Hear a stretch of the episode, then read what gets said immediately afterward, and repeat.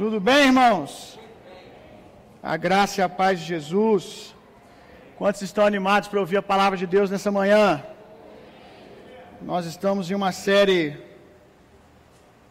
particularmente, eu tenho achado uma série muito gostosa.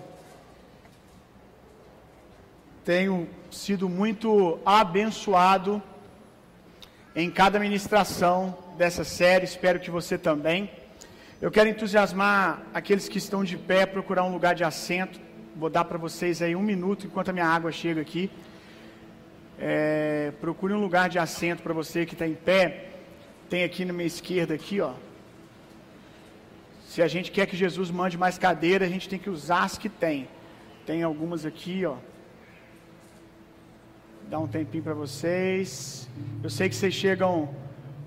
Às vezes o louvor já está acontecendo, né? Aí é é ruim ficar transitando na igreja para poder para poder encontrar um lugar. Alguém me salva com a água aí, fazendo favor. Valeu, brigadão, irmão.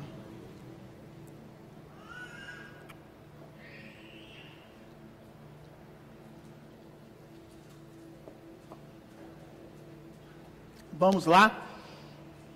Continuando a nossa série Sábios Construtores. O tema de hoje é Sábios construtores não subestimam, não subestimam o simples. Quero ler alguns textos com você. Abra sua Bíblia aí em Êxodo 4, verso 2. Êxodo 4, verso 2. Quem encontrar, diga: Eu amo a palavra de Deus. Quem não encontrou, diga eu também. Êxodo 4, 2.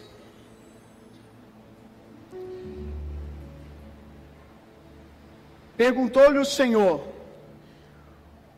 O que é isso que tens na mão? Respondeu Moisés: Um cajado.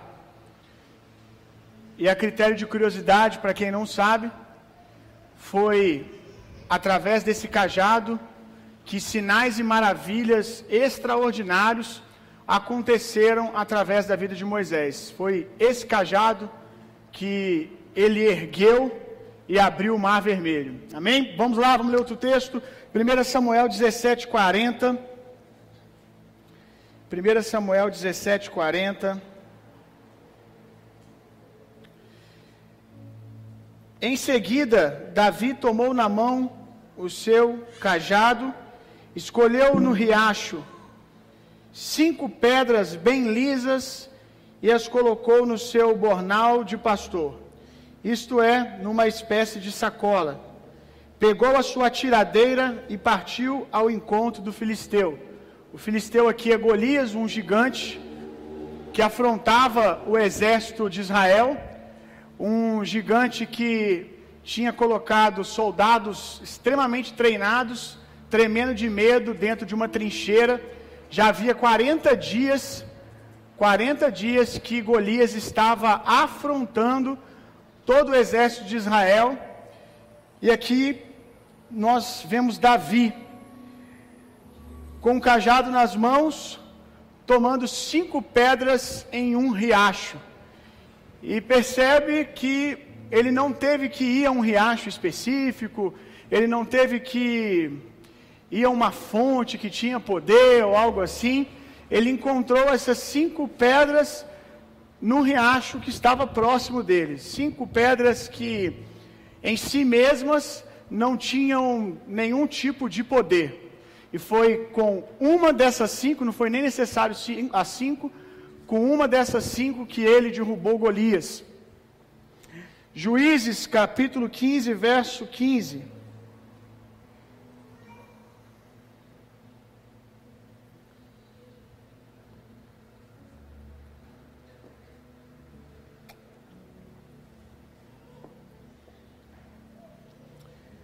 Ao ver a carcaça de um jumento, imediatamente pegou a queixada do animal e com ela matou mil homens.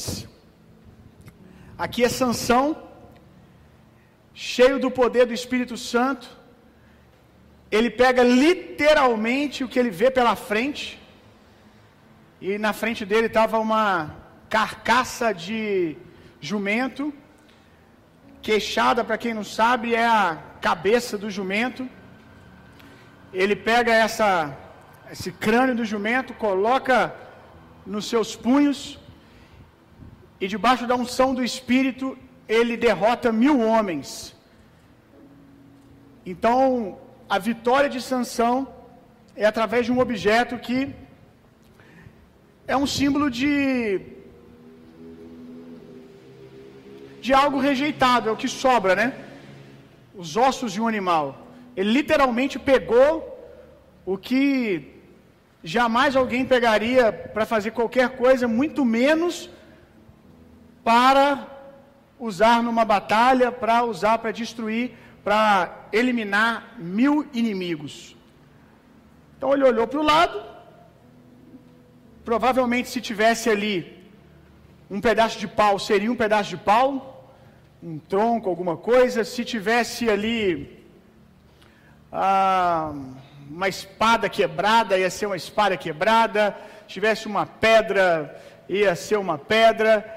O poder não estava na queixada, mas significa muito, significa muito debaixo do poder de Deus você lançar a mão de algo simples. Isso revela muito o coração, isso revela muito o tipo de fé que alguém tem. A capacidade de acreditar que Deus é poderoso, que Deus é suficiente para usar coisas simples para fazer coisas extraordinárias. Segunda Reis, capítulo 4, verso 2 e 3.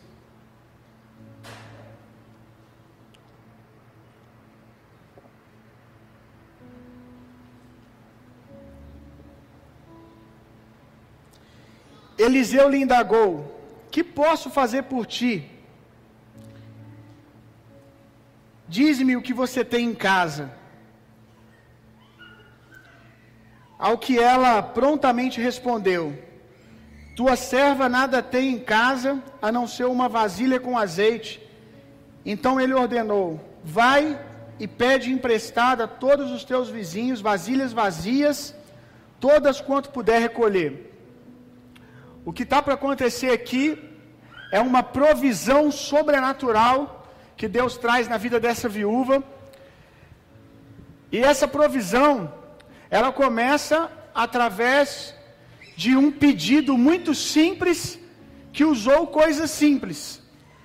O profeta encontra essa mulher que está passando fome, está passando necessidade, ela pede por provisão e talvez ela esperasse que o profeta falasse algo mirabolante, sabe? É, planta bananeira, é, sobe para o monte, ora 40 dias em línguas, depois você desce, vai em tal lugar, visita o profeta tal. Talvez ela esperasse que esse homem de Deus pedisse para que ela comprasse algo para poder usar para esse milagre. Mas o profeta pergunta: o que você tem em casa? Às vezes nós não experimentamos coisas poderosas porque negligenciamos as coisas simples que nós temos em casa. Muitas experiências que nós poderíamos ter com o poder de Deus, nós deixamos de ter, porque nós negligenciamos as coisas simples da vida que estão disponíveis para nós o tempo todo. A gente quer adequar Deus à nossa religião.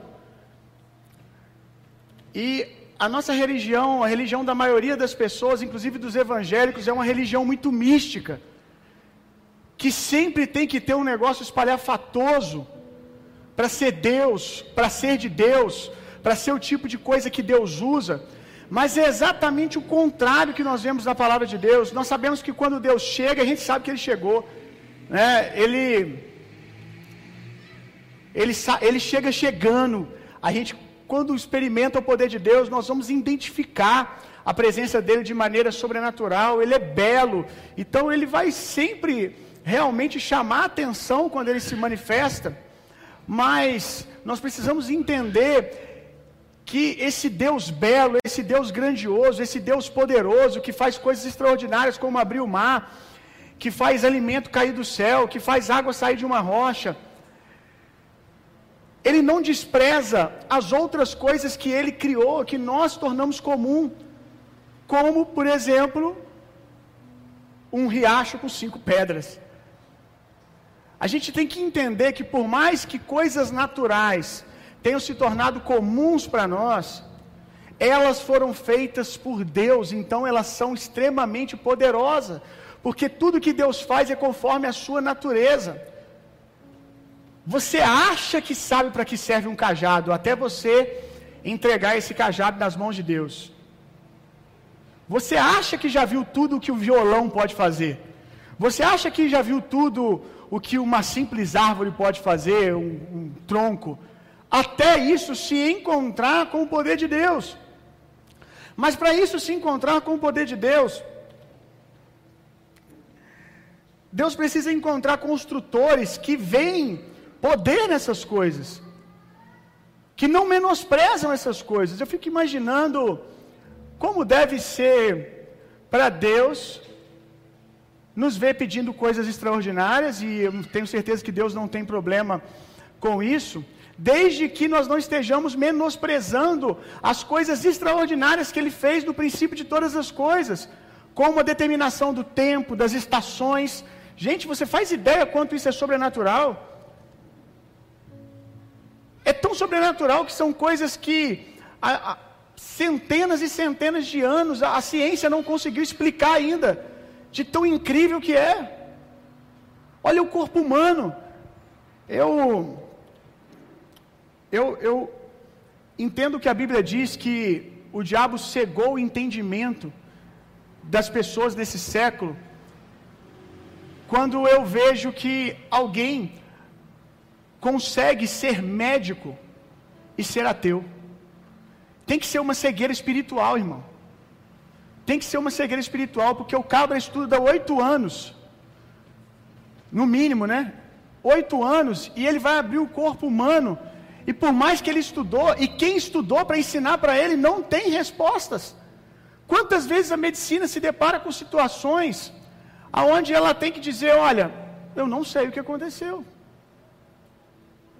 Cada detalhe do corpo humano, como que pode?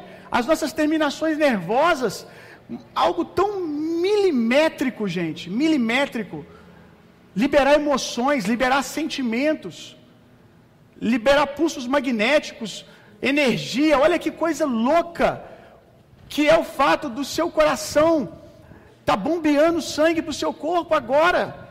É só por isso que você consegue olhar para mim e prestar atenção, porque o seu coração está bombeando sangue agora para todos os órgãos funcionar. E detalhe, diferente do carro, que alguém tem que chegar e botar gasolina para ter combustível, esse seu corpo, ele mesmo cria o combustível a partir de uma palavra de Deus. Deus fez uma vez e desde lá o corpo continua cumprindo o seu papel, funcionando se submetendo ao poder grandioso da palavra de Deus, da palavra que sai da boca de Deus. Isso é incrível, gente. Isso é incrível. Dormir, algo que eu estou precisando, porque essa noite eu não consegui dormir. Você sabe como é poderoso dormir depois de dias cansado. Como o seu corpo acorda outro depois que você dorme. Você pode dormir com conforto, porque Deus estabeleceu dia e noite. Olha que coisa linda. Quem precisa dormir de dia consegue dormir, mas não é a mesma coisa que dormir de noite. Deus se preocupou com a noite para que você descansasse. A gente vê um Deus que ele abre o mar porque o povo precisa passar, senão ele vai ser destruído pelos cavaleiros de Faraó. Mas um Deus também que coloca uma coluna de fogo durante a noite, só para o povo não passar frio no deserto. Quantas colunas de fogo Deus já nos deu? Coisas que não permitem a gente passar frio, coisas que não permitem a gente passar fome, coisas que não permitem a gente se perder, como o fato da coluna ali guiando o povo, quantas coisas, valores, princípios que Deus tem nos dado para não nos perdermos, e a gente trata isso como qualquer coisa. Durante o dia, a coluna não era de fogo, porque o deserto já é quente, então, imagina o deserto quente com uma coluna de fogo guiando o povo. Mas você concorda comigo que o povo era escravo, rebelde, se comportava constantemente com murmuração, blasfemando contra Deus, eles não mereciam nem uma coluna de fogo para ser guiado. Aí Deus, na sua grandiosa bondade, ele vai e transforma no dia a coluna não era de fogo, era uma coluna que uma, uma, uma, uma nuvem, uma coluna de nuvem que guardava o povo contra o sol. Quantas coisas Deus tem nos dado que nos protegem dessas coisas? Nós precisamos aprender a glorificar a Deus. Nós estamos roubando a glória de Deus quando nós só glorificamos a Deus quando pães são multiplicados e não quando pães chegam na mesa que foi o padeiro que fez. Nós precisamos glorificar a Deus com coisas simples, diárias. Se nós quisermos que esse Deus transborde o sobrenatural dele na nossa vida, a gente precisa primeiro esgotar. Eu tenho dito isso nessa série nos últimos três, três dias que eu ministrei. Esgotar as árvores que já estão disponíveis.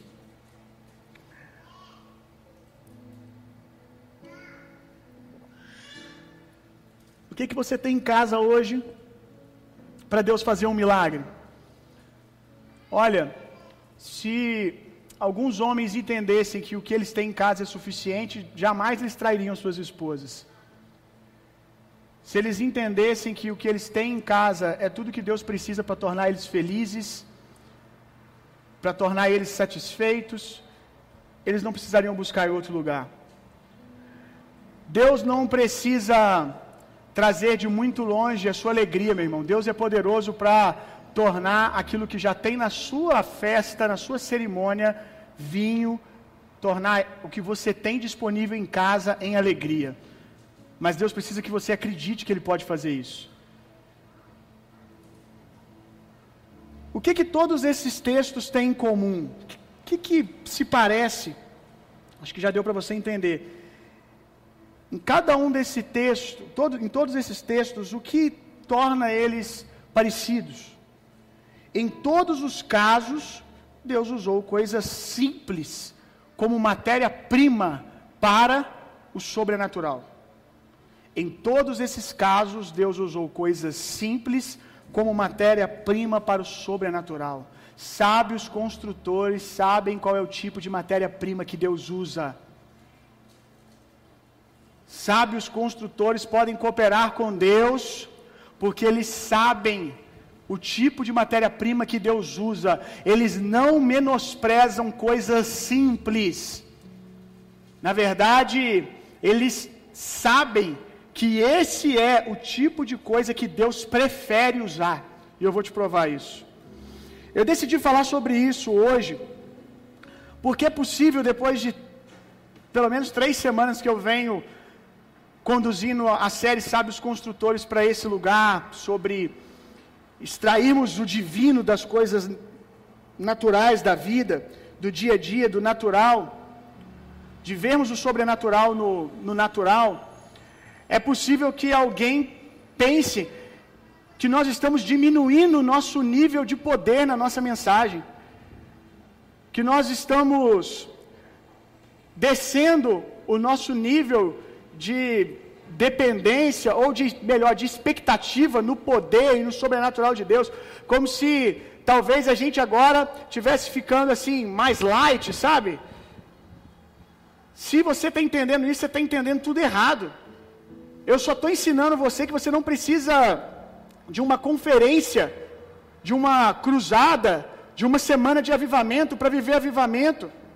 Você precisa começar a ver as ferramentas que já estão, o suprimento que já está no seu dia a dia, para você viver o sobrenatural de Deus.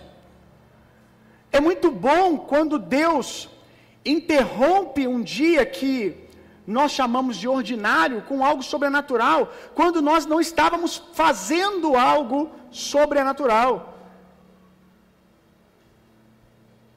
você vai entender o que eu estou dizendo. Sabe quando você acorda um dia normal, você toma teu café, dá um beijo na sua esposa, dá um beijo no seu filho, sai para trabalhar e você vai, trabalha, estuda, ah, conversa com os amigos de trabalho, você não está orando no Espírito, você não está lendo a Bíblia quando de repente um telefonema acontece, ou uma melhor, uma situação no seu ambiente de trabalho acontece e desencadeia uma experiência sobrenatural. Alguém tem uma experiência através da sua vida, sem que você estivesse orando antes, sem que você estivesse ali lendo a Bíblia. Por que, que isso aconteceu? Provavelmente porque você não tornou aquele dia comum.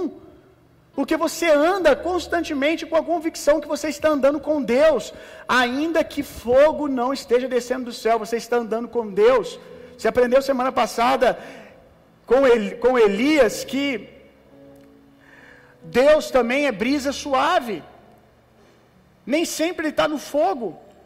Então, quando você anda nessa consciência de que você está andando com Deus o tempo todo, de que você não é uma pessoa natural, talvez alguém pense que eu estou me contradizendo, porque eu sempre digo para vocês que vocês não são pessoas comuns. Vocês não são pessoas naturais, vocês são pessoas extraordinárias. Tudo aquilo que recebe o óleo santo de Deus se torna santíssimo, separado para o ofício, para as coisas de Deus, não são mais comum. A mesa é mesa até ela receber a unção. Ela recebe a unção, ela se torna mesa, se torna mesa para os pães da presença. Eu não estou contradizendo o que eu estou dizendo, pelo contrário, eu quero que você entenda que você deveria ver o um mundo diferente do homem natural.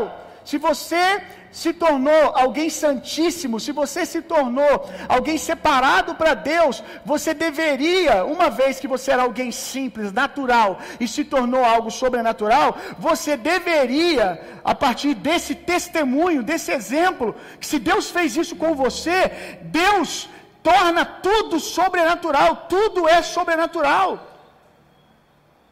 A Bíblia diz que para quem é espiritual, tudo é espiritual. Eu estou tentando mudar a sua ótica, para você poder ser interrompido pelo poder de Deus a qualquer momento, para você conseguir ver o poder de Deus em tudo aquilo que você está fazendo, ver a provisão de Deus, ver a bondade de Deus nas coisas naturais da vida.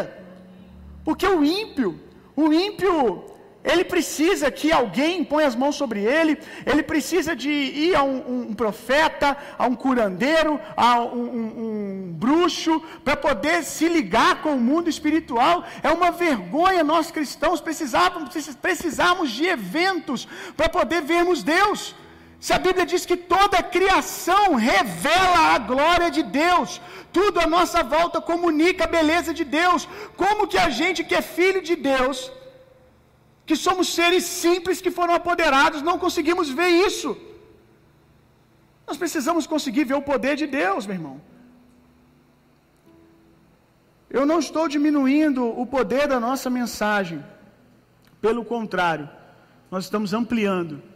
Nós queremos que vocês vejam poder ao estar sentado na mesa com a sua família.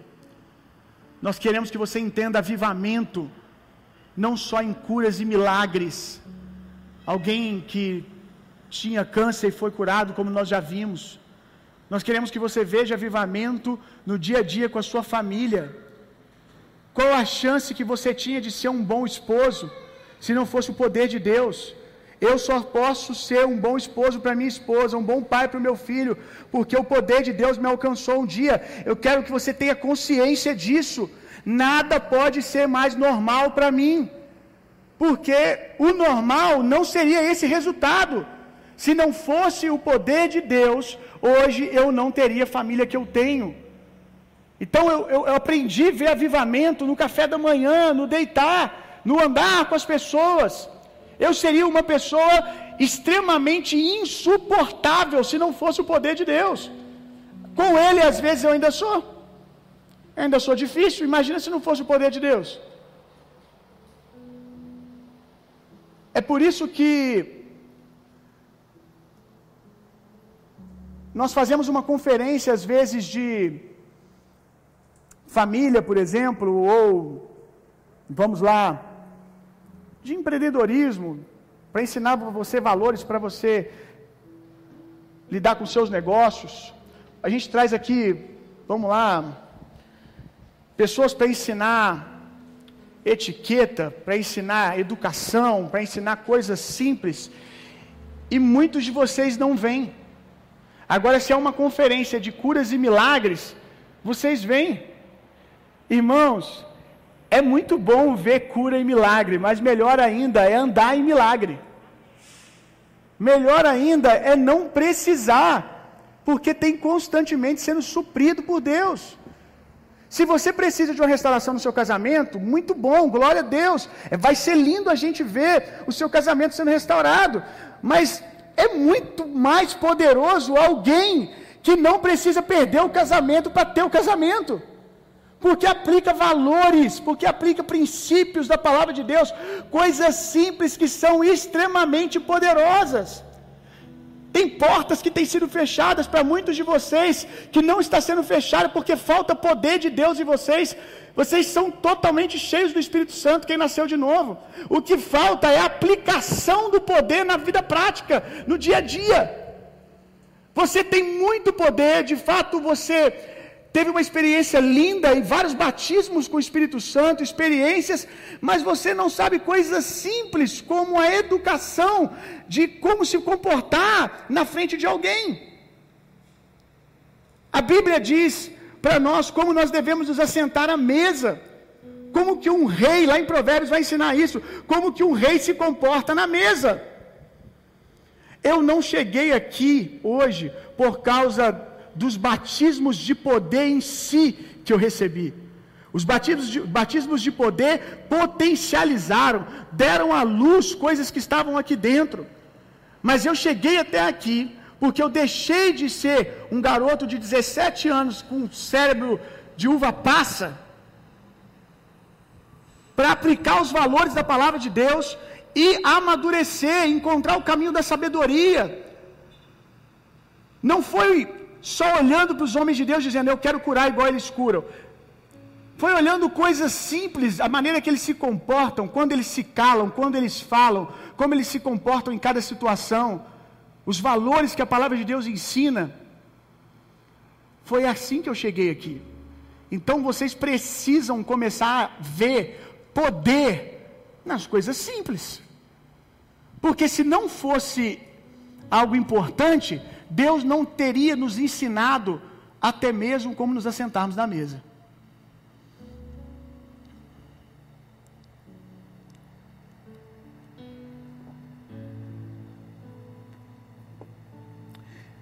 Eu disse na ceia semana passada, a Natália tá, estava me falando isso.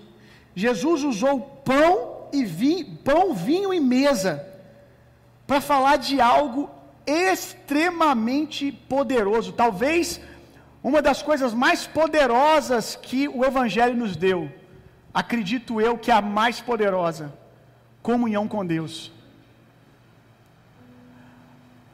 Jesus, quando vai falar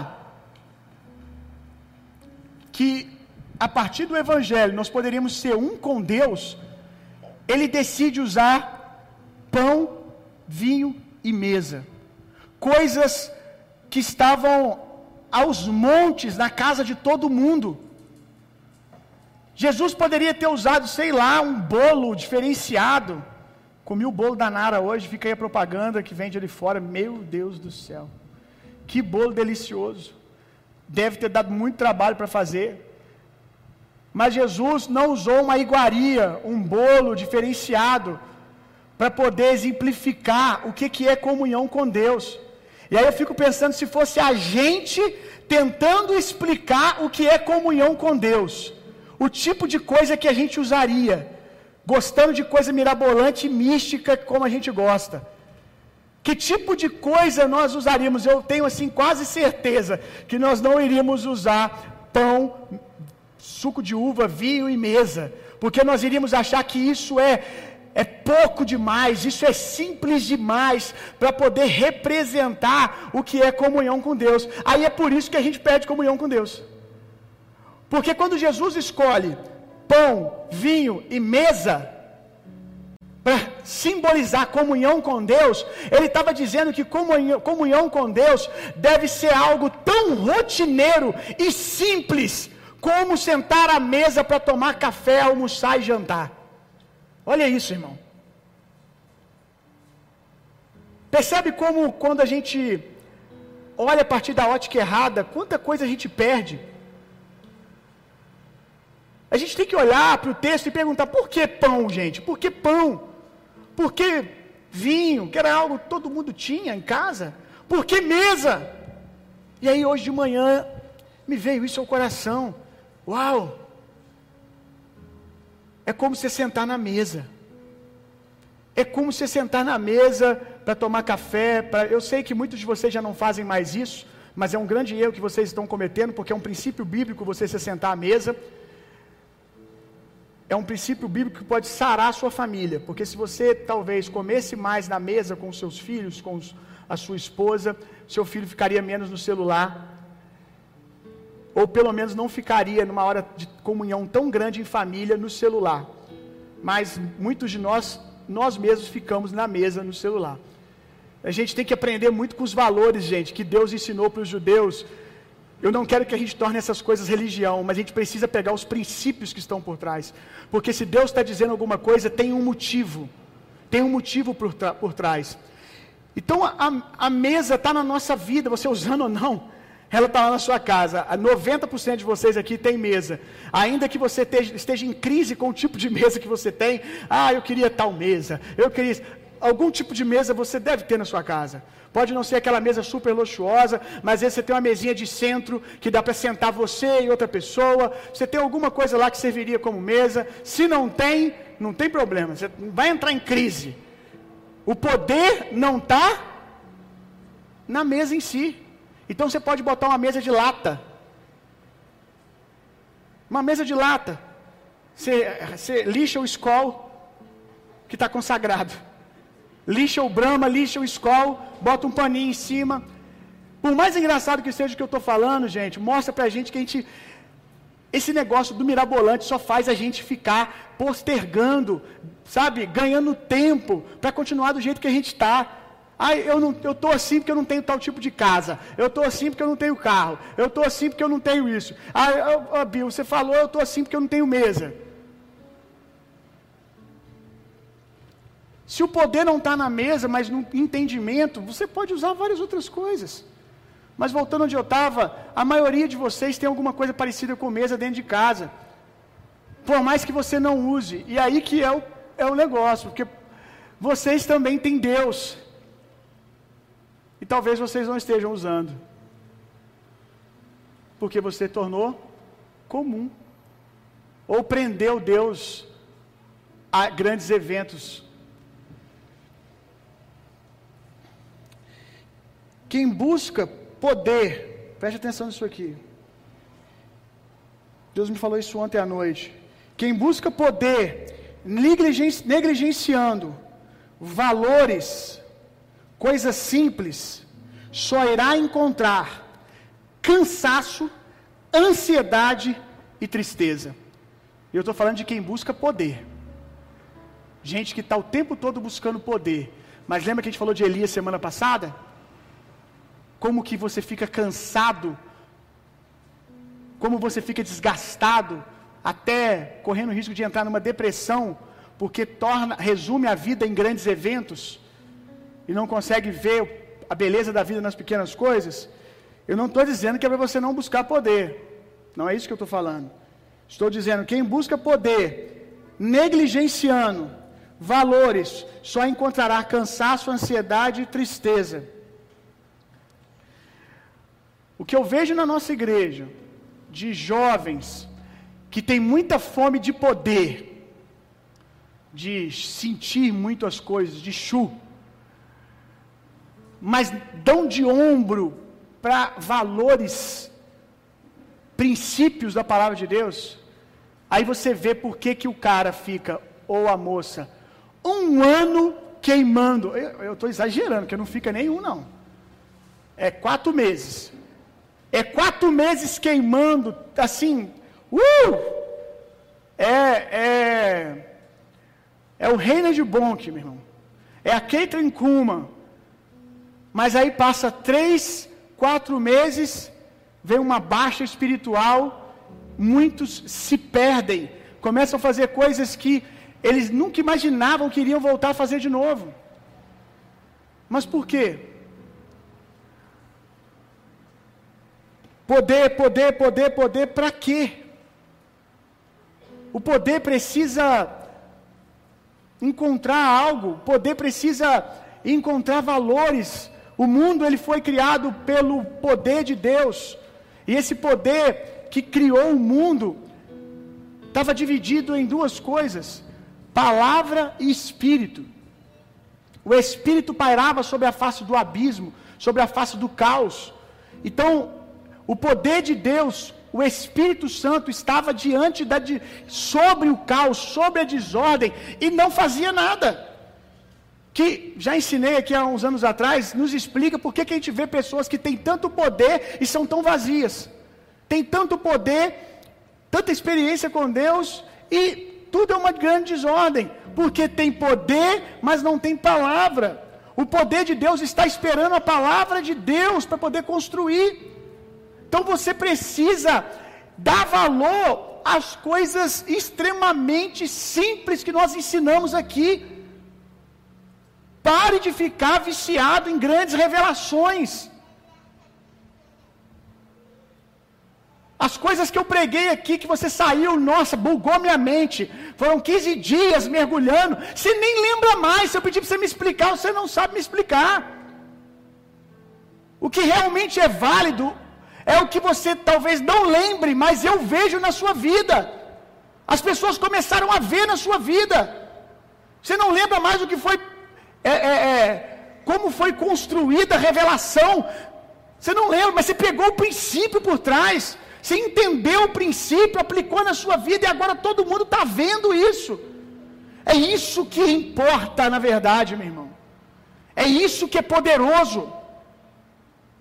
É isso que nós queremos ver. Jovens fortes, cheios do Espírito Santo. Paulo, Paulo ele vai dizer para Timóteo, na carta a, a, Timóteo, For, jovens, vocês são fortes.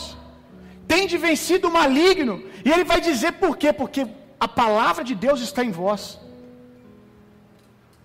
Ele não diz que eles são fortes só por eles serem jovens. Porque o que tem de jovem fraco, que qualquer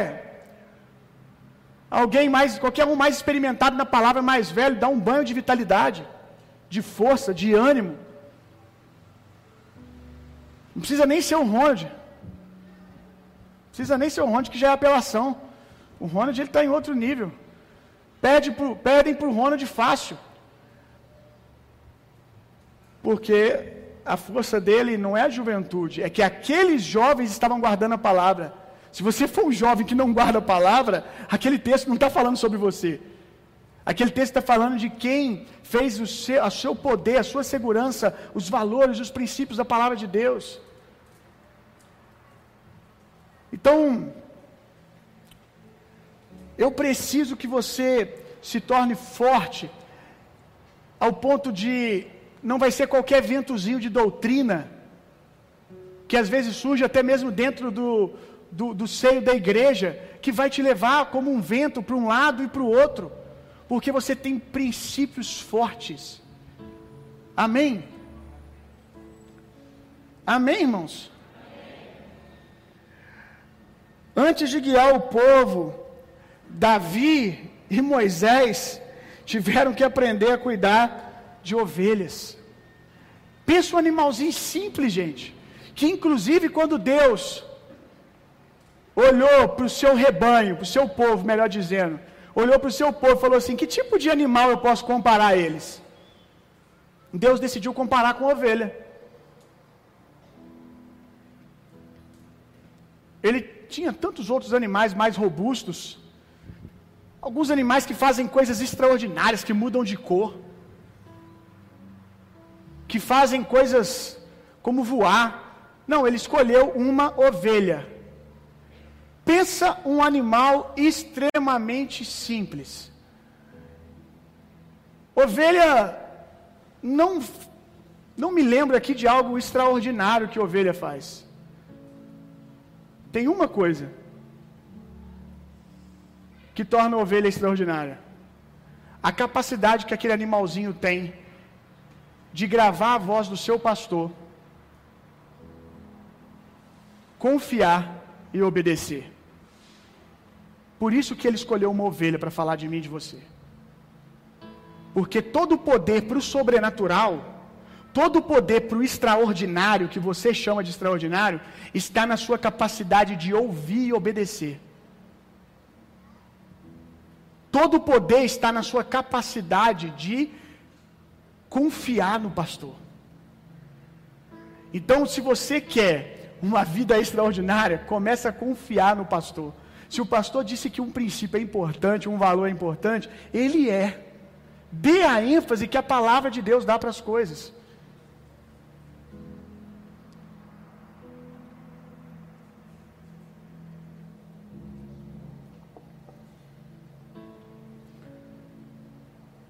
A excelência que nós temos, a excelência que nós temos nas coisas simples, a disposição de fazer tudo para a glória de Deus, colocou esses homens no lugar certo e na hora certa para o milagre. Me lembrei de Pedro aqui também, que estava pescando. Excelência. Fazer coisas de maneira excelente, sem os holofotes da religião, sem os holofotes da conferência, dos líderes da igreja. Ser excelente, porque esse é o seu espírito, é a sua natureza. Só pode fazer coisas naturais, entre aspas, porque para nós é aspas. Só podem fazer coisas naturais de maneira excelente, gente. Quem entendeu que é possível fazer tudo para a glória de Deus? Você só vai lavar louça de maneira excelente, não gostando de lavar a louça, entendendo que você glorifica a Deus quando você faz aquilo. Ou no mínimo entendendo que isso está evitando uma terceira guerra mundial com a sua esposa. Já seria bem inteligente se você já tivesse entendido isso. Você fala que você quer paz, mas você se prepara para a guerra todos os dias, não ajudando, não lavando a louça. Você não quer paz. Lavar a louça, ir para o trabalho de manhã. É, é Lutero que disse né, que as pessoas deveriam saber, eu vou parafrasear porque eu não sei exatamente como ele disse, mas eu vou trazer o sentido. É, que as pessoas deveriam, os cristãos deveriam ser conhecidos, que um cristão sapateiro, que trabalha com sapato, ele deveria ser conhecido por ser um cristão quando alguém pegasse um sapato feito por ele, e alguém olharia para aquele sapato e diria: só pode ter sido um cristão que fez isso, porque ele não me conhece para ter sido tão caprichoso como ele foi aqui. Ele só pode ter sido um cristão, porque eles fazem tudo para a glória de Deus. Quantos estão entendendo o que eu estou dizendo? E a gente precisa entender poder nisso. Eu não sei se você sabe, mas judeus, Natália estava me contando isso ontem também. Judeus, eles possuem, ontem de ontem, Jesus, judeus, Jesus não, Jesus daqui a pouco. Judeus possuem oração, possuem uma oração específica de ações de graças, até para fazer depois que sai do banheiro. Eu vou ler para você. Eu acho que eu salvei aqui. Eu não salvei para fazer a oração. Até porque, quem já me conhece há mais tempo sabe que eu já ensinei isso. Eu sempre glorifico a Deus quando eu estou urinando, quando eu estou defecando. Eu glorifico a Deus bebendo água. Porque eu aprendi a ver milagre em não estar doente. O, o Eric estava falando comigo que se lembrou do que eu ensinei a, lá no primeiro templo, que ele veio aí de crise, crise renal, pedra nos rins. Eu já tive também. E só quem já urinou, já foi urinar com pedra nos rins, sabe o que que, o que, que como é maravilhoso ir ao banheiro e urinar e ficar ali de boa, tranquilo, terminar sem nada te atrapalhando, sem aquilo se tornar um momento assustadoramente horrível. Então, eu aprendi a glorificar Deus por tudo, mas aí descobri que Deus tinha ensinado isso aos judeus. Olha só, eles saem do banheiro, não sei se eles estão se limpando e fazendo isso, ou se quando sai. Ao, agradecer, ao, ao agradecermos a Deus, o Criador do universo, nós agradecemos a Deus, o Criador do universo, em sua infinita sabedoria. Vou, vou ler só um pedaço, tá? Nós agradecemos a Deus, o Criador do universo, em sua infinita sabedoria e bondade, de ter nos criado com orifícios, boca, narinas, ouvidos, etc., e cavidades, pulmões, coração, estômago, intestino, reto, tudo isso que você pode imaginar. Capazes, olha isso aqui, capazes de reter ou expelir a matéria de nossos corpos, separando entre o necessário e o que deve ser eliminado para a nossa saúde e sobrevivência. Entendemos toda a magnitude da bênção do Senhor. Olha isso, meu irmão. Que coisa linda! Que coisa linda! Não é sobre a oração, é sobre o estilo de vida que está por trás. Porque é possível que alguns judeus façam isso e tornaram isso assim, ah, vamos fazer porque todo mundo faz. Mas aqueles que fazem entendendo a verdade que está por trás, meu irmão, o quanto alguém que vive assim está blindado de depressão? O quanto alguém good vibes assim, que sai do banheiro good vibes, glorificando a Deus, está blindado de depressão, gente, de ansiedade. Se consegue achar motivo para dar graças a Deus, porque tem um orifício para a fezes sair. Mas você já pensou como seria ruim se você não tivesse? Você faz ideia o que é alguém que não consegue defecar? Você faz ideia qual, qual, qual é o tamanho do sofrimento? E você pode fazer isso todos os dias. 1 Reis 19, 19.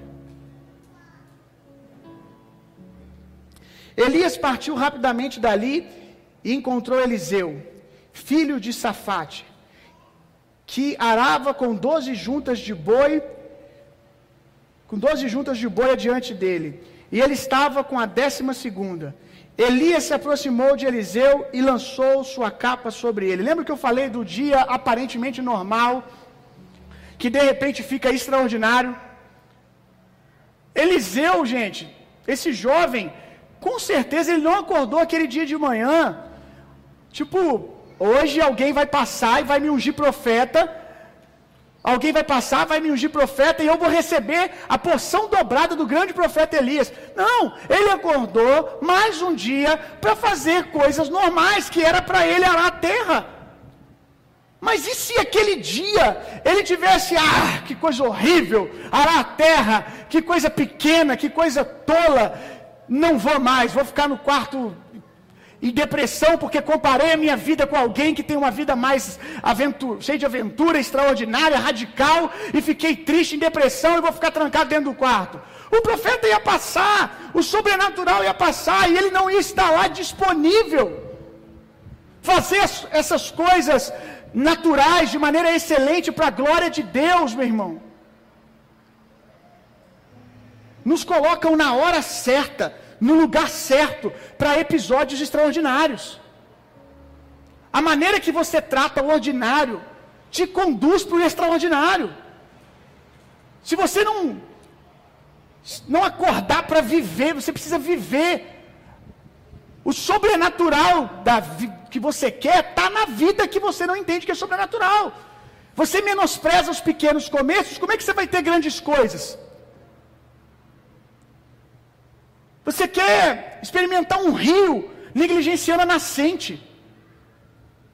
Você quer experimentar o Deus que rompe ribeiros de águas no meio do deserto, o Deus que abre o mar, negligenciando o, o Deus que te deu uma primícia, uma fonte que é a vida. A grande maioria dos homens de Deus estavam fazendo coisas naturais. simplesmente vivendo a vida quando encontraram o sobrenatural. Davi, como eu disse, cuidando de ovelhas, entregando queijos. Saul procurando jumentas perdidas, Gideão malhando trigo, como eu já disse, Pedro pescando. No período da adoração me veio isso ao coração. Jesus, nós precisamos conhecer esse Deus, gente. Jesus, o Deus que antes de o Deus que antes de, de, se manifestar em poder extraordinário, decidiu por 30 anos experimentar a vida. Será que a vida é tão ruim assim? Será que a vida é tão pacata, ela é, ela é tão chata assim? Quando o ser que te dá todo, todas as experiências que você teve de sobrenatural, foi esse Deus que te deu. Foi experimentar partículas desse Deus. E esse Deus, que Ele é todo o poder, até 30 anos, Jesus decidiu ser simplesmente uma pessoa vivendo a vida. Eu fico pensando, por que as nossas pregações, eu acho que não aqui, porque não é a primeira vez que eu estou falando dessas coisas, mas na grande maioria da, dos lugares, as nossas pregações se limitam só o Jesus, Deus que multiplica pães, que ressuscita mortos. Nós precisamos, irmão, pregar mais sobre o Jesus que senta à mesa, o Jesus que vai na festa, o Jesus que vive 30 anos. Se você acha que a vida, que a vida que você tem é insignificante e chata, por que que então Deus decidiu viver ela por 30 anos? O que, que Jesus estava fazendo, gente? Já se perguntou? O que, que Jesus estava fazendo antes dos 30 anos? Onde ele estava? Quantas vezes que ele. Não sei se a, se a cultura era bola. Quantas vezes ele jogou bola? Quantas vezes ele comeu com seus familiares? Quantas vezes ele brincou na rua? Você acha que ele ficava brincando de esconde-esconde e sumia, era transladado para outro lugar? Era esse tipo de coisa que você acha que Jesus estava fazendo? Não, a Bíblia é muito clara que ele começou a fazer milagres através da, do apoderamento do batismo do Espírito.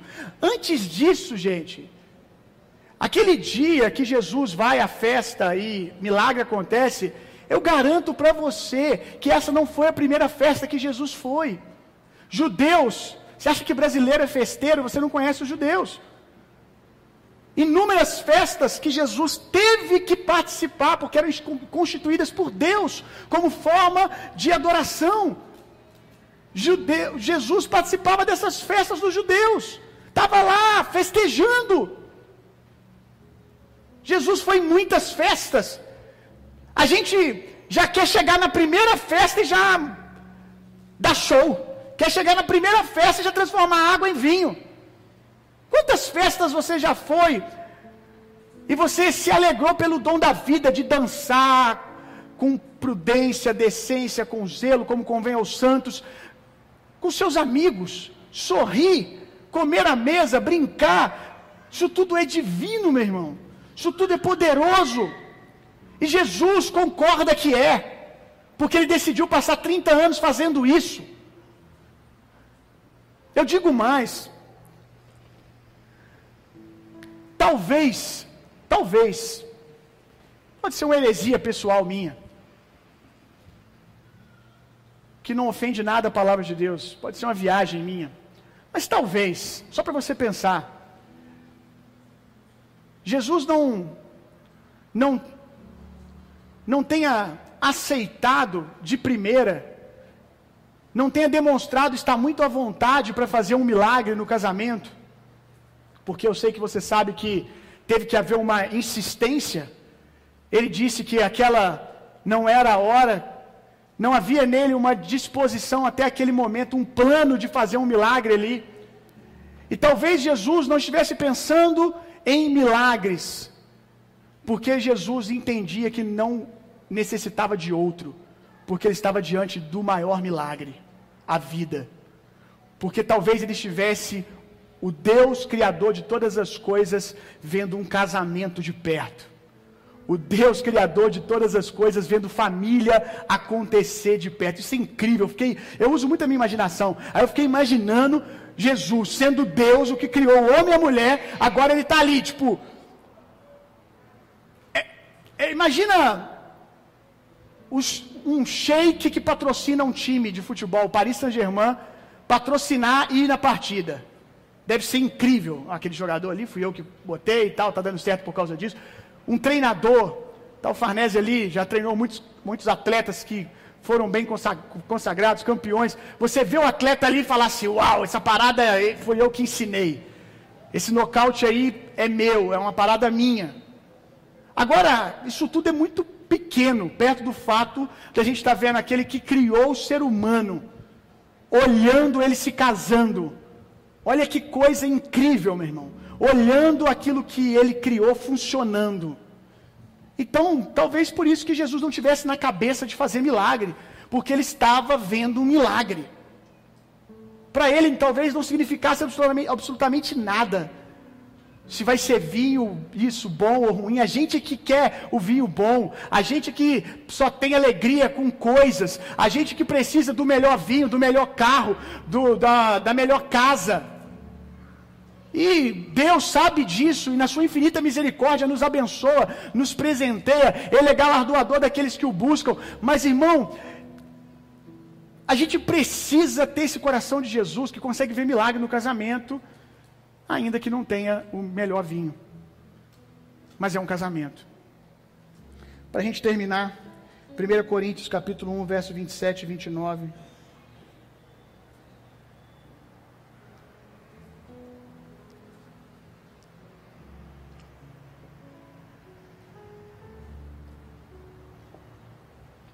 É o último texto que a gente vai ler. Então, você aprendeu que Deus decidiu passar 30 anos. Deus decidiu passar 30 anos vivendo a vida que você chama de chata. O que você chama de chato, Deus chamou de extraordinário. Já abriu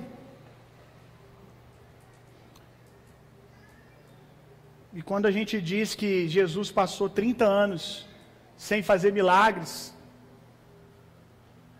é verdade e não é. É verdade que a primeira vez que a gente vê uma intervenção no curso natural através do poder é a partir dos 30. Mas talvez quando a gente fala que antes dos 30 ele passou a vida sem fazer milagre. Talvez ele estivesse vivendo milagre. Amém? Vivendo a vida. 1 Coríntios capítulo 1, verso 27 ao 29. Pelo contrário, Deus escolheu ju, ju, justamente o que para o mundo é insensatez para envergonhar os sábios. E escolheu precisamente o que o mundo julga fraco para ridicularizar o que é forte. Ele escolheu o que, do ponto de vista do mundo, preste atenção nisso aqui. Ele escolheu o que, do ponto de vista do mundo, é insignificante. Do ponto de vista de quem? Do mundo. Nós somos do mundo? Não. Então a gente vai continuar olhando como o mundo olha? Ele escolheu o que, do ponto de vista do mundo, é insignificante, desprezado, e o que nada é, para reduzir a nada, para reduzir a nada o que é, com o objetivo de que nenhuma pessoa se vanglorie perante Ele. Deus usa coisas simples e até mesmo causa desordem as coisas que não são como matéria-prima para fazer a sua obra, por um motivo, é o que esse texto está nos ensinando: para que ninguém receba a glória. Se nós quisermos um evangelho que glorifica a Deus, nós precisamos entender o poder da simplicidade. O problema de fazermos as coisas só o extraordinário, só coisas mirabolantes, é que isso fala muito mais de nós do que Deus. Deus ama usar as coisas simples para que quando alguém olhar, saiba que só pode ter sido Ele, que sobre glória para Ele. Quando você rejeita as coisas simples, você pode estar roubando a glória de Deus. Primeiro, porque você não glorifica, porque não acha aquilo divino. Segundo, porque por negligenciar o simples, você também não vai viver o extraordinário. E talvez as pessoas ao seu redor não tenham algo para glorificar a Deus emanando da sua vida. Se coloque de pé no seu lugar. Eu quero passar um vídeo.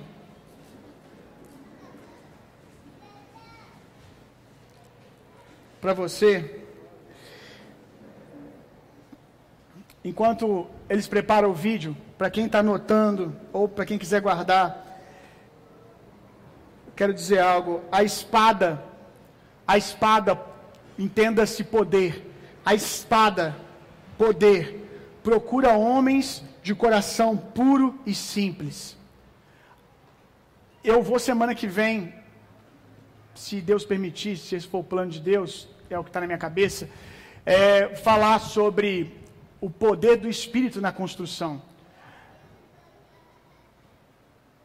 Mas eu quero fazer essa introdução aqui para a semana que vem. A espada, poder, procura homens de coração puro e simples. A espada, o poder, procura homens de coração puro e simples. Está pronto, Galo? Pode passar aí. Essa menina resume a minha mensagem.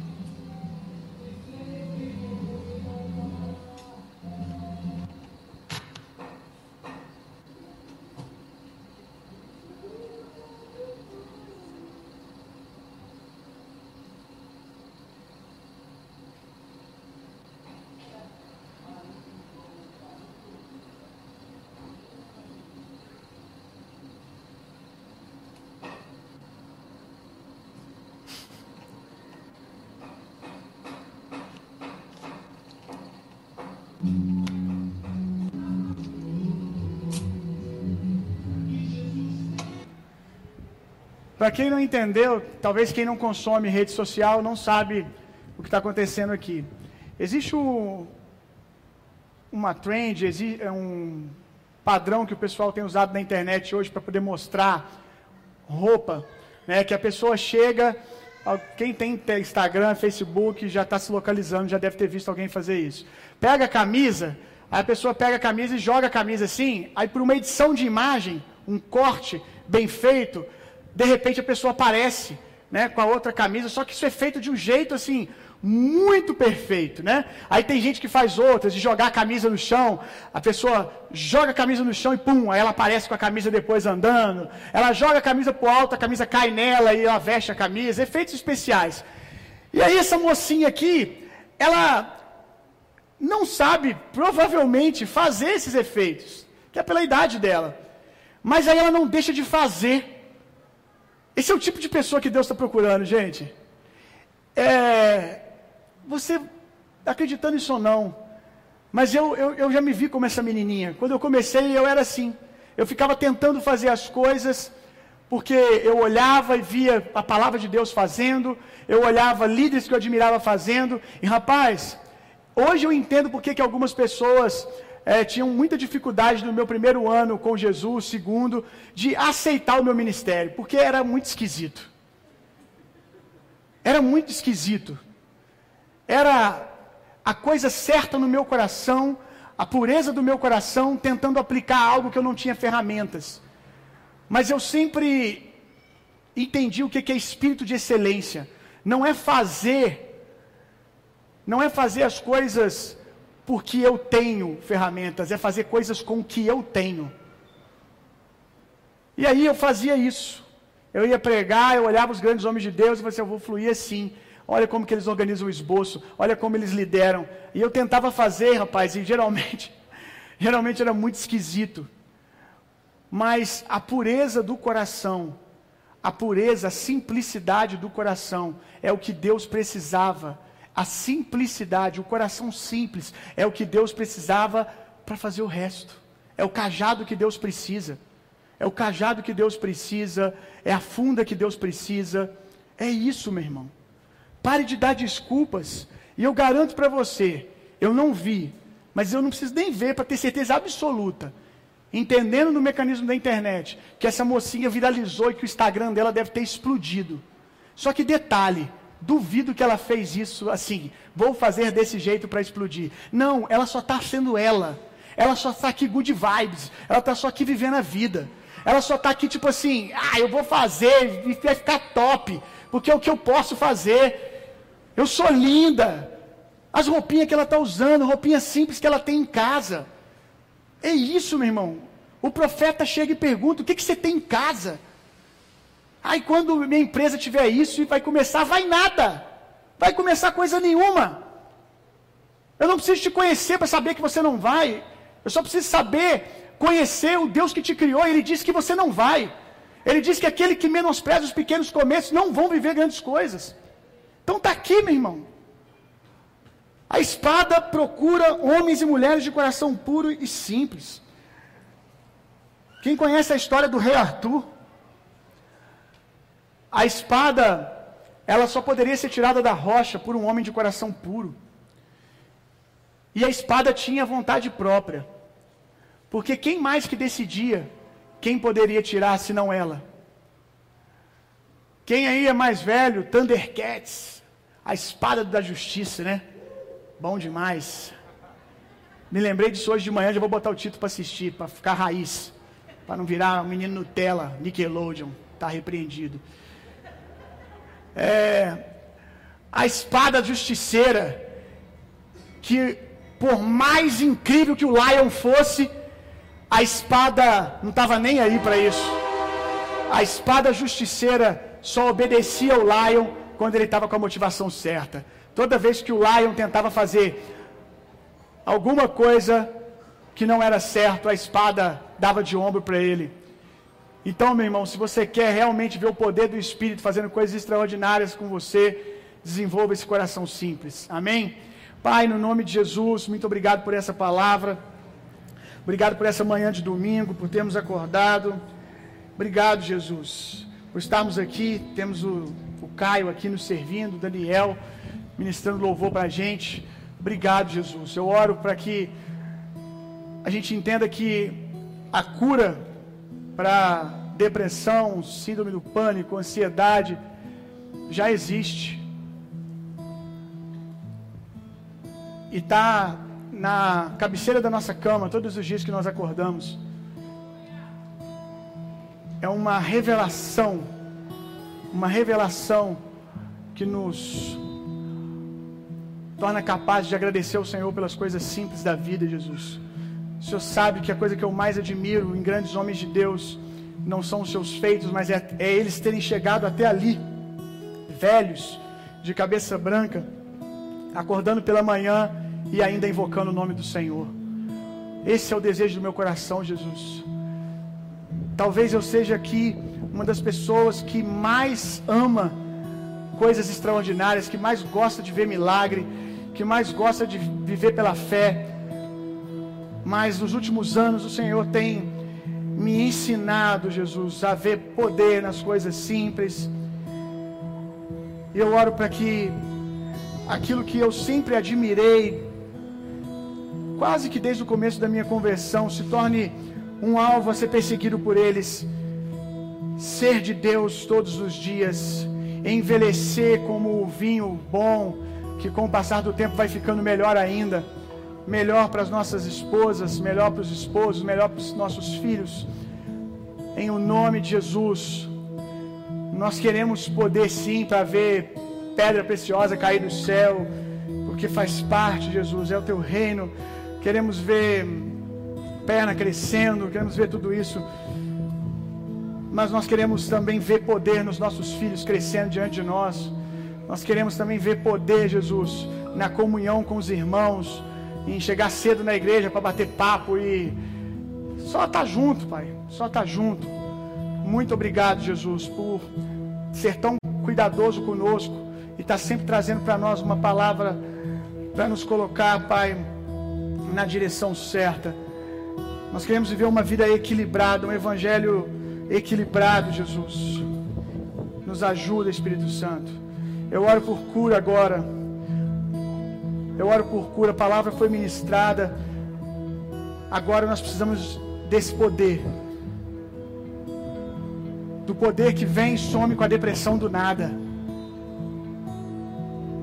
E eu sei que tem pessoas aqui agora que têm ferramentas para serem curadas da depressão hoje não voltar a abraçar ela daqui a três dias. Porque eles vão sair daqui encontrando a beleza da vida, mas todos os danos que a depressão já causou nas suas terminações nervosas, todos os danos que a depressão já causou na mente desse homem, dessa mulher, eu oro por milagre agora, cura de maneira extraordinária, que tudo seja restabelecido, que no nome de Jesus o cérebro, sistema nervoso, sistema hormonal produza os hormônios corretos, na quantidade correta. Eu oro por uma explosão de vida no nome de Jesus, agora nos corpos aqui nessa manhã, em o um nome de Jesus. Em o nome de Jesus, esse homem, essa mulher, está pronto para sair daqui e nunca mais menosprezar a beleza da vida. Em nome de Jesus, Vamos, Espírito Santo. Eu sinto que eu preciso continuar orando. Em nome de Jesus. Hoje será o ponto de virada para alguém. Hoje será o ponto de virada para alguém, no nome de Jesus. Eu oro por espírito de revelação, em o nome de Jesus, que tudo isso que foi pregado exploda em vida dentro desse homem, dentro dessa mulher, em o nome de Jesus. Toda parte seca da sua vida emocional sendo cheia do poder do Espírito Santo, em o nome de Jesus. Hoje a vida de alguém vai mudar para sempre. Eu sinto isso. Hoje a vida de alguém vai mudar para sempre. Em o nome de Jesus. Eu creio, eu creio que alguém vai me procurar depois desses dias e vai dizer: aquele dia, aquele dia, eu ressuscitei para a vida. Em o nome de Jesus, em o nome de Jesus. Eu oro, Espírito Santo, libera poder extraordinário. Essa pessoa já entendeu, ela já está pronta para glorificar o Senhor. E eu falo com você, irmão, comece agora, comece agora. Glorifica ao Senhor pela esposa que está ao seu lado no meio de meses de depressão. Glorifica ao Senhor pelo seu filho. Glorifica a esposa pelos seus amigos, pela sua família. Abra sua boca agora. Diga obrigado, obrigado. Que todos os quadros, que todos os quadros, que a ansiedade dessa vida pintou para esse homem, para essa mulher dizendo que ele tinha que ter isso, porque alguém tinha, que ele tinha que perseguir aquilo. Em o nome de Jesus, Senhor, eu oro para que todo o peso que essas imagens trouxeram de competitividade sejam agora destruídas, aniquiladas, e ao mesmo tempo eu oro por um poder que vem de dentro, uma vontade de viver a vida, uma vontade de conquistar, não para poder ser alguma coisa, mas porque é, aleluia, em nome de Jesus. Vamos, Espírito Santo, vamos, Espírito Santo, Vamos de dentro para fora. Aleluia. Como dizia o Daniel lá no começo, quando a gente ministrava nas conferências, Jesus. Que o Senhor libere anjos com desfibriladores aí no peito dessas pessoas, trazendo elas de volta à vida. Em nome de Jesus. Em nome de Jesus. Aleluia. Aleluia. Vamos, vamos, vamos, Espírito Santo. Vamos, Espírito Santo, vamos. Basta olhar teu rosto,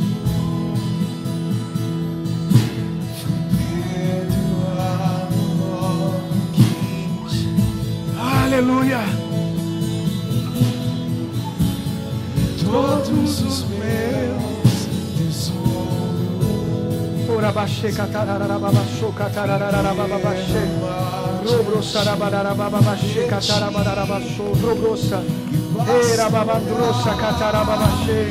Basta olhar Ei!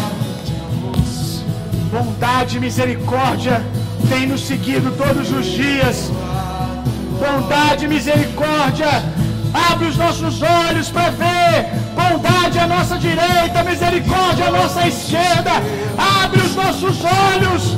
Abre os nossos olhos, Jesus. Abre os olhos do nosso coração. Quero amar diante de ti. Ora bababaxê, catararararababacê. Eu quero.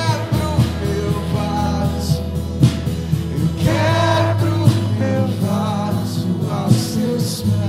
meu Obrigado, Senhor. Obrigado, Senhor. Obrigado, Senhor. Eu oro por frutos de cura se manifestando a partir de hoje. Tem pessoas aqui que nem sabem que foram curadas, Jesus. Mas eu oro por frutos de cura. Esse homem, essa mulher vai começar a ver as coisas como nunca viu. Vai encontrar fontes de disposição vindo para coisas que já não vinha mais. Aleluia. Obrigado, Jesus. Amém. Pessoal, quero lembrar vocês da construção e desafiar também, desafiar para a reta final agora. Você pode dar um glória a Deus por isso? Reta final lá. É, quero desafiar vocês para, durante a semana, irem lá, dar um pouco do seu tempo. Nós vamos, a partir de amanhã, 8 horas, Ronald? 8 horas da manhã, vai ter gente trabalhando lá todos os dias, de 8 até umas 8, 9 da noite. Vai ter gente pintando à noite. Então dá para todo mundo ajudar. Dá para todo mundo. Ainda que você não saiba trabalhar com um pincel, com um pedreiro, tem algo lá que você pode fazer. Você pode ir lá, no mínimo, e liberar uma palavra de bênção, cumprimentar o pessoal, levar um lanche, levar um suco, levar uma água, durante o dia todo, todos os dias dessa semana. Quem não pode todos os dias, vá os dias que você puder. E além do mutirão que acontece no sábado, que geralmente a gente vai intensamente para lá, domingo nós estamos organizando, fique atento, que eu estou vendo a possibilidade de domingo, os próximos domingos, nós, nós saímos do culto aqui de manhã, já vai ter uma equipe preparando o almoço lá. A gente já vai sair daqui, quem quiser, obviamente puder, já vai para lá, almoça e a gente trabalha junto de tarde. Eu sei da ineficácia desse domingo, no sentido de quantidade de trabalho, mas eu sei que é muito importante para nós como igreja, ainda que domingo você vá lá, dê duas horinhas, não mude muita coisa na obra, mas está mudando em nós como igreja. Quantos estão entendendo? Está mudando em nós. Então, eu quero ver aí é, com o Casé, quero ver aí com o Tafarel a possibilidade da gente colocar é, um lava-jato acontecendo lá domingo, para os irmãos que, ah, eu não posso trabalhar, não tenho disponibilidade, mas eu posso passar lá para lavar o meu carro, e a gente vai botar lá o carro para lavar, com custo baixo, talvez a gente disponibilize almoço para vender domingo, e eu quero deixar claro aqui, não que tivesse algum problema, mas é porque realmente não levanta muito dinheiro esse tipo de coisa. Não é para levantar dinheiro, é para envolver. É para envolver todo mundo. Desde aquele que está lavando o carro, desde aquele que vai lá deixar o carro lá para lavar, sabendo que aquilo vai pagar pelo menos o almoço do pessoal que está lá. A gente não vai provavelmente construir o templo com venda de marmita e a lavagem dos carros mas a gente vai envolver todo mundo e todo mundo vai poder participar. Eu estou arrumando um jeito de você ser igreja, resumindo é isso, de você ser igreja com a gente e sentir parte. Então fique ligado nas redes sociais que a gente vai avisar sobre domingo com antecedência, tá bom? E durante a semana passa lá se você puder. Glória a Deus, não vejo a hora, gente. Meu Deus, não vejo a hora, aleluia. Que o amor de Deus que a graça de Jesus Cristo, o consolo, poder e a personalidade do Espírito Santo sejam em vocês e através de vocês, hoje e sempre. Vão e tenham uma semana sendo profundamente intensamente amados por Deus. Vão, transformem o mundo e reinem vida. Boa semana, até terça, para quem vem no culto de terça.